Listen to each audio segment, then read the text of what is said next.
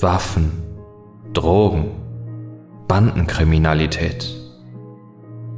Das ist nur die Spitze des Eisbergs, welcher in den Problemvierteln New Yorks zu sehen ist. Es sind wahrlich keine Orte, an denen man sich gerne aufhält, wenn man sich in Sicherheit wiegen will.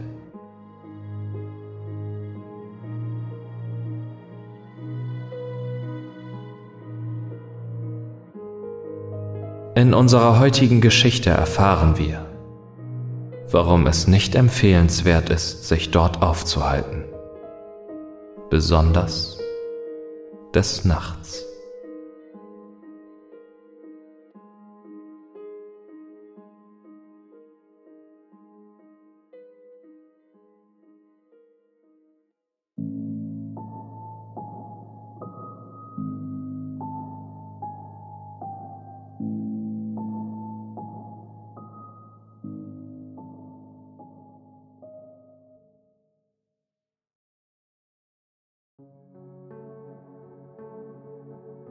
Ich wachte zum alltäglichen morgendlichen Schusswechsel draußen auf der Straße auf. Ein weiterer Tag im Ghetto. Ich stand auf und nahm eine Dusche. Ich zog mir die dreckige Kleidung an, die ich schon seit sehr langer Zeit trage. Danach lud ich meine semiautomatische Pistole und band sie an der Innenseite meiner Hose fest. Ich rief meinen Kumpel Big G an. Heute ist der zwölfte Tag im Monat und es sind nur noch drei Tage bis zum ersten der zwei Auszahlungstage. Drei Tage noch, bis der sehr niedrige Lohn in die Taschen der Leute in der Armut fließt. Dann haben wir erstmal ein oder zwei Tage Waffenstille. Denn dann sind alle damit beschäftigt, ihren aussichtslosen Alltag mit Drogen und Party zu überblenden. Der 15. und der 30. Den Rest der Zeit herrscht hier Krieg. Ein Überlebenskampf wie im Dschungel. Survival of the Fittest, wie bei den Tieren. Mein Kollege sagte, er wäre gerade mit ein paar gemeinsamen Kollegen unterwegs. Das Wort Freunde gibt es im Ghetto nicht. Denn jeder könnte sich jederzeit in den Rücken fallen. Ein falscher Schritt und die Cops haben dich. Dann heißt es Endstation und du landest im Upstate New York im Federal State Prison. Viele halten die Realität einer langen Strafe nicht aus und verraten ihre Freunde, wodurch sie sich nicht nur außerhalb des Gefängnisses Feinde machen. Niemand mag Verräter. Einmal war da so ein Feigling, der von meinen Schusswaffen erzählte, weshalb ich einmal ebenfalls zwei Monate sitzen musste. Ich schwor mir, wenn ich rauskomme und ihn sehen würde, würde ich ihn zu einem Schweizer Käse schießen. Doch er verließ die Stadt und ich habe ihn seither nie wieder gesehen. Was auch immer. Sie sagen, Regel Nummer eins ist, vertraue keinem außer deinem Schatten.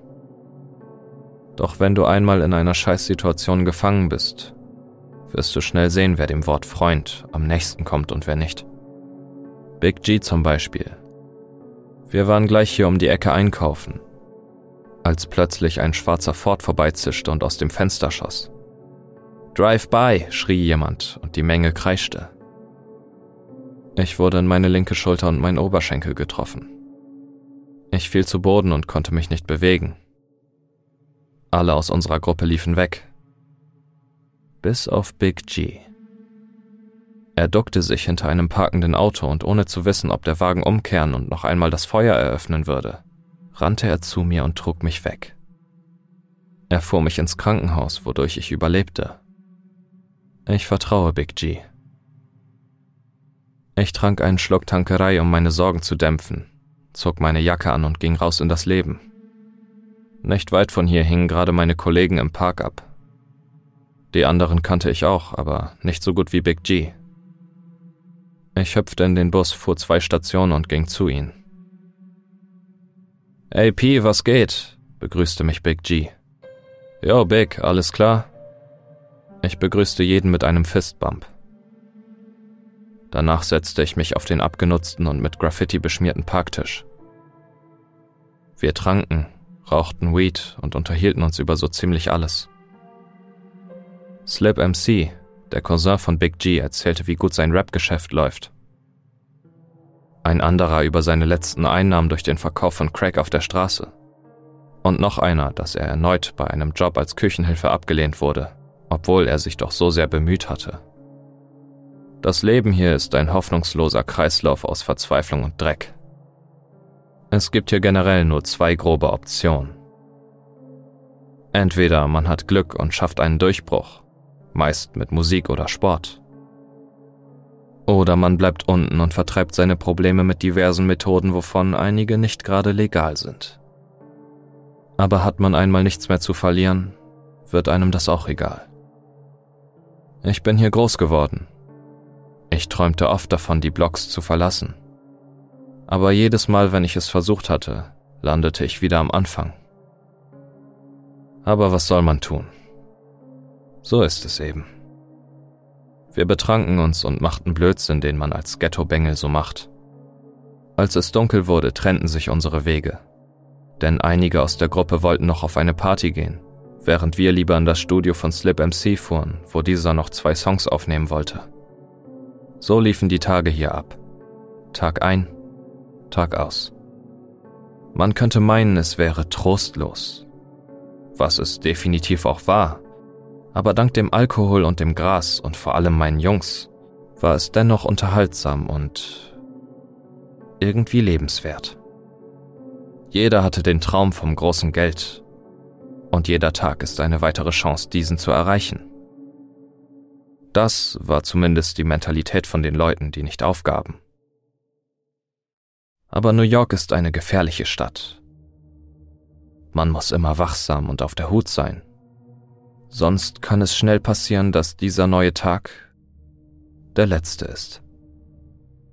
Vor allem in anderen Bezirken ist die Gefahr groß, als Zielscheibe für fremde Ghettobewohner oder Gangmitglieder zu enden. Mit 21 Jahren ist man hier schon ein alter Mann.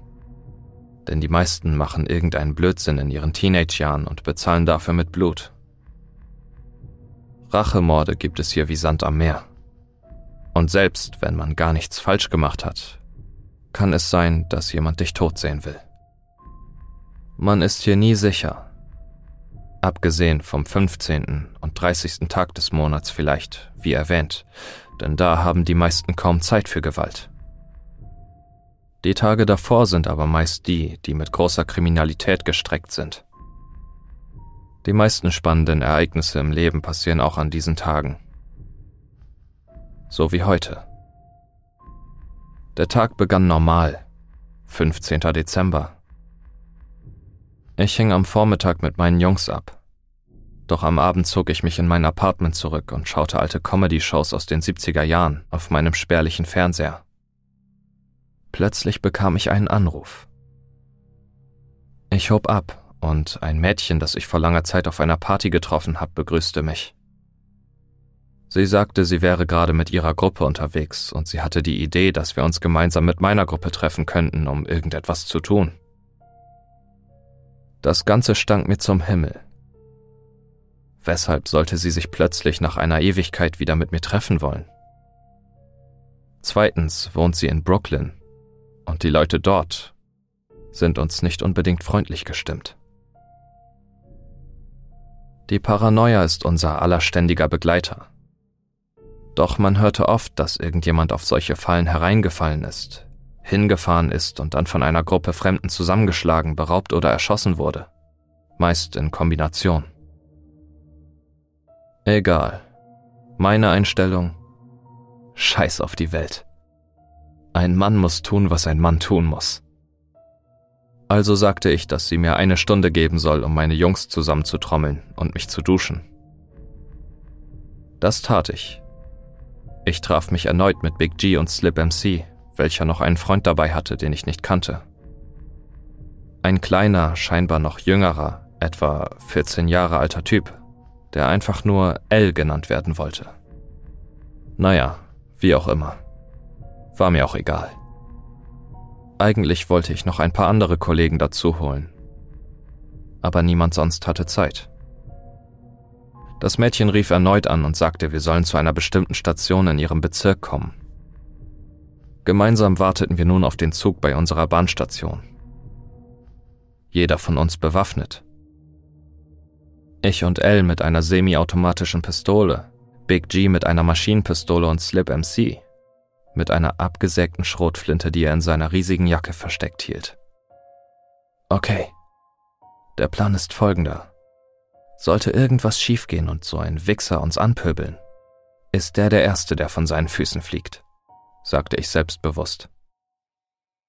Alles klar, aber halt die Augen offen, wir sind nur zu viert. Wenn da ein Dutzend kommen, die uns außerhalb der Bahnstation umzingeln, wird es schwer, uns den Weg freizuschießen, erwiderte Big G. Ja, deswegen hast du ja auch die Mac 11, Big. Schieß einfach in die Masse und die Idioten werden schon abhauen. Wir geben dir Rückendeckung. Es wird schon alles hinhauen. Heute ist der 15., bald ist Weihnachten, sagte Slip MC mit einem lachenden, ironischen Ton. Man weiß nie, wir. Unser Gespräch wurde von dem ankommenden Zug unterbrochen. Es wird schon hinhauen, versicherte mir Slip MC erneut. Die Zugfahrt fühlte sich an wie eine Ewigkeit, obwohl es eigentlich nur 15 Minuten hätten sein sollen. Mein Herz raste vor Nervosität und mir schossen tausende Gedanken durch den Kopf. Verdammt, hoffentlich war es wirklich keine schlechte Entscheidung, in der Kälte an diesen Ort zu fahren. Ich schaute aus dem Fenster. Die großen Gebäude der Stadt leuchteten in einer nebligen Dunkelheit, die alles wie ein großer Mantel umschlang. Draußen war es eiskalt, und der Gedanke, wieder aus dem zumindest halbwegs erwärmten Zug auszusteigen, gab mir ein ungemütliches Gefühl. Ey, Big, glaubst du, sie hat das einfach vergessen? Ach, das sind Frauen, Pi. Die denken nicht rational, behauptete Big G. Ja, wahrscheinlich hast du recht. Ich hoffe mal einfach, sie ist nicht mehr wütend und hetzt ein Rudel von Wilden auf uns. Und selbst wenn, dann gehen wir eben auf Großwildjagd, sagte Big G, als er lachend auf seine geladene Waffe deutete. Das Schild der letzten Station vor unserem Zielort passierte, während ich wieder in Gedanken versank. Die anderen unterhielten sich weiter über ihre Pläne für den heutigen Abend, während das Gespräch für mich eher in den Hintergrundgeräuschen unterging. Jetzt sind wir gleich da, sagte Big G und riss mich damit wieder aus meiner Tagträumerei. Der Zug stoppte und wir stiegen aus, raus in das unbekannte Gebiet. Brooklyn, Augen offen, Ohren auf, wenn was passiert. Nicht zögern, sagte ich mit einem leicht nervösen Ton. Irgendwie schienen sich die anderen das Ganze nicht so sehr zu Herzen zu nehmen wie ich. Denn sie plauderten fröhlich ohne sämtliche Vorahnung oder ungutem Gefühl weiter. Die Bahnstation war komplett leer, was erstmal nichts Verwunderliches war. Immerhin war es mitten in der Nacht. Wir gingen zu den Stiegen, um nach unten zu gehen, und genau in diesem Moment fing es aus heiterem Himmel an zu regnen. Was soll denn der Scheiß jetzt? Es war doch gerade noch staubtrocken, sagte Big G fauchend. Verdammter Platzregen, warf L, der Junge, ein. Es war wirklich ein wenig seltsam, denn Big G hatte recht. Es war wirklich gerade noch trocken. Doch umkehren konnten wir nicht. Der Zug war schon weg und der nächste zurück würde noch eine ganze Weile brauchen. Wir gingen die Treppen hinunter, doch der Regen wurde rasant stärker. Wir zögerten kurz, doch entschieden uns trotzdem zu dem Treffpunkt zu gehen, welcher unter der Brücke der Zuggleise war. Wir sahen keine einzige Seele, nicht mal irgendwelche anderen Leute. Fuck, vielleicht hattest du recht. Big G wurde unruhig. Nur die Ruhe, habt Geduld, sagte ich, doch wurde selbst ein wenig nervös. Plötzlich sahen wir etwas. Im starken Regen und der Dunkelheit, welche unsere Sicht zu etwa 90 Prozent abdeckten, näherte sich ein schwarzer Van. Das Auto war komplett abgedunkelt, wodurch wir nicht erkennen konnten, wer sich darin befand. Oh oh, das sieht gar nicht gut aus, sagte Big G, während er nach seiner Waffe griff. Für einen Moment dachten wir alle scharf nach, und wie durch Telepathie entschieden wir uns nach etwa fünf Sekunden gleichzeitig zu laufen raus in den Regen und auf die andere Straßenseite. Jeder war auf sich allein gestellt. Wir sprangen über einen kleinen Zaun in einer Seitengasse. Doch währenddessen hörten wir Slip MC zu Boden fallen. Er rutschte auf dem nassen Boden aus und lag halb auf dem Gehweg und halb auf der Straße, etwa 20 Meter hinter uns. Slip, steh auf! schrie ich. Doch er schien sich verletzt zu haben. Er stützte sich auf und humpelte etwa ein oder zwei Meter weiter. Doch plötzlich zog ihn etwas ruckartig zurück. Ich konnte es nicht erkennen, denn der Regen versperrte mir sämtliche Sicht und Slip MC war gerade am Rand des Erkennbaren gewesen. Mit einem Hieb verschwand er in der Dunkelheit und wurde leise. Was zum... Hä?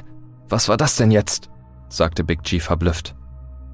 Lauf einfach! Lauf! Wir drehten uns um und rannten weiter. Der Regen plätscherte auf uns ein wie eine Tortur aus Peitschenhieben. Nach etwa 300 Metern blieben wir kurz vor einem Treppenhaus eines großen Wohnblocks stehen und kamen wieder zu Atem. Wo ist Slip? fragte der kleine Junge keuchend. Keine Ahnung, Alter, aber... Big G war auch schon aus der Puste. Doch dann sahen wir es wieder. Das Auto hatte uns gefolgt und war nun wenige Meter entfernt. Ach du Scheiße! Der kleine Junge, der einst noch tough sein wollte, geriet jetzt in eine kindliche Panik. Rennt! schrie ich lauthals. Wir fingen erneut an zu sprinten, doch dieser Knirps hatte keine Puste mehr. Er schrie. Wartet auf mich! Doch wir versuchten ihn trotz, dass er schon komplett kraftlos erschien, zum erneuten Sprint zu bewegen. Lauf, Kleiner! Lauf! schrie ich. Vergiss ihn, Mann! Rette deine eigene Haut! behauptete Big G und er hatte recht. Jetzt war keine Zeit zum Stehenbleiben. Wir liefen einfach nur geradeaus, während L immer noch stehen blieb und seine Arme an seinen Beinen abstützte. Plötzlich kreischte er wie verrückt und ich drehte meinen Kopf reflexartig um. Aus dem Augenwinkel, vom Regen geblendet, sah ich, wie die hintere Tür des Autos geöffnet war und ein riesiges, schuppiges Ding aus dem Auto stieg. Es war beinahe drei Meter groß, humanoid, hatte eine gräuliche Haut und tentakelartige Gliedmaßen auf dem Kopf, die beinahe an Dreadlocks erinnerten. Es hatte eine Art Panzerung um seinen Körper, fast wie eine Rüstung und Augen, die zu leuchten schienen. Ein großes Grinsen war dem Gesicht zu entnehmen, welches ebenso scharfkantige gigantische Zähne preisgab. Der Mund und der Kiefer des Dings waren so weit geöffnet, dass man klar machen konnte, dass es definitiv kein Mensch mit einer Maske war. Abgesehen von der puren Größe seiner Statur. Mit einer Kette am Fuß war es noch mit dem Wagen verbunden, welcher nicht mehr als zwei Meter entfernt von L stand. Das Ding schien sich förmlich aus dem kleinen Raum im Inneren des Wagens gequetscht zu haben und packte L mit einem schnellen Griff der mit großen Augen im Schock zusammenbrach. Ohne groß zu zögern drehte ich meinen Kopf wieder um und rannte weiter. Big G war nun ein paar Meter voraus. Er schien das Ganze nicht bemerkt zu haben. Big! Big G! schrie ich, doch er sprintete panisch weiter. Wir durchquerten mehrere Seitengassen und kletterten über Zäune, welche diese von den Hauptstraßen abgrenzten. Der Regen verdeckte immer noch die meiste Sicht. Big G blieb stehen, atmete laut und sagte, Haben wir sie abgehängt? Big, hast du es nicht gesehen? Da war... Ich wollte es ihm erklären, doch da sah ich schon wieder, wie sich das Auto näherte. Renn einfach! Ich erkläre dir das später! Wir rannten und rannten und rannten, mit dem Ziel nach Hause zurückzukehren. Doch ohne den Zug waren das locker zwei Stunden, die man hätte gehen müssen. Etwas war dennoch seltsam. Während wir durch die Gassen liefen, sah ich mehrmals kurz nach oben. Die fremden öffentlichen Wohneinrichtungen streckten sich hoch in den Himmel, doch es waren immer dieselben. Jetzt, wo ich das erkannte, sah ich auf die Gasse. Es war dieselbe. Big G, wir rennen im Kreis, schrie ich vor Entsetzen. Big G wurde langsamer und blickte mich verwundert an. Wir sind immer noch am Anfang. Wo ist die verdammte Bahnstation? Big G drehte seinen Kopf vor und zurück. Da lang, sagte er, und wir begannen erneut zu laufen. Nach einer Weile bemerkten wir, dass wir auch in dieser Richtung immer wieder am Anfang ankamen. Wir liefen immer im Kreis zwischen zwei Hauptstraßen und ein paar Seitengassen. Meine Beine schmerzten schon vor lauter Anstrengung. Big G und ich waren ratlos. Doch dann hörten wir erneut ein Auto. Oh nein! Big G wurde panisch. Ich. Ich kann nicht mehr laufen, sagte ich am Rande des Kollapses. Komplett kraftlos und außer Puste schleppte ich mich noch einige Meter weiter, um Distanz zu dem Geräusch aufzubauen. Doch dann brach ich zu Boden. Ich sah, wie Big G, welcher etwa zehn Meter vor mir war, vor Schreck eine Vollbremsung machte. Er stoppte seinen Sprint komplett, wodurch er leicht nach vorne stolperte, bevor er stehen blieb. Zwei Männer mit gekämmten Haaren, abgedunkelten Sonnenbrillen, Funkhörer an jeweils einem Ohr und perfekten Anzügen standen 15 Meter vor Big G und damit noch weiter von mir entfernt. Der eine war dunkelhäutig und sehr groß, der andere dicklich und etwas kleiner. Doch beide schienen nicht vom Regen gestört zu werden. Big G zögerte ein paar Sekunden und zog seine Waffe. Er feuerte mehrere Schüsse, doch keiner schien irgendwo anzukommen.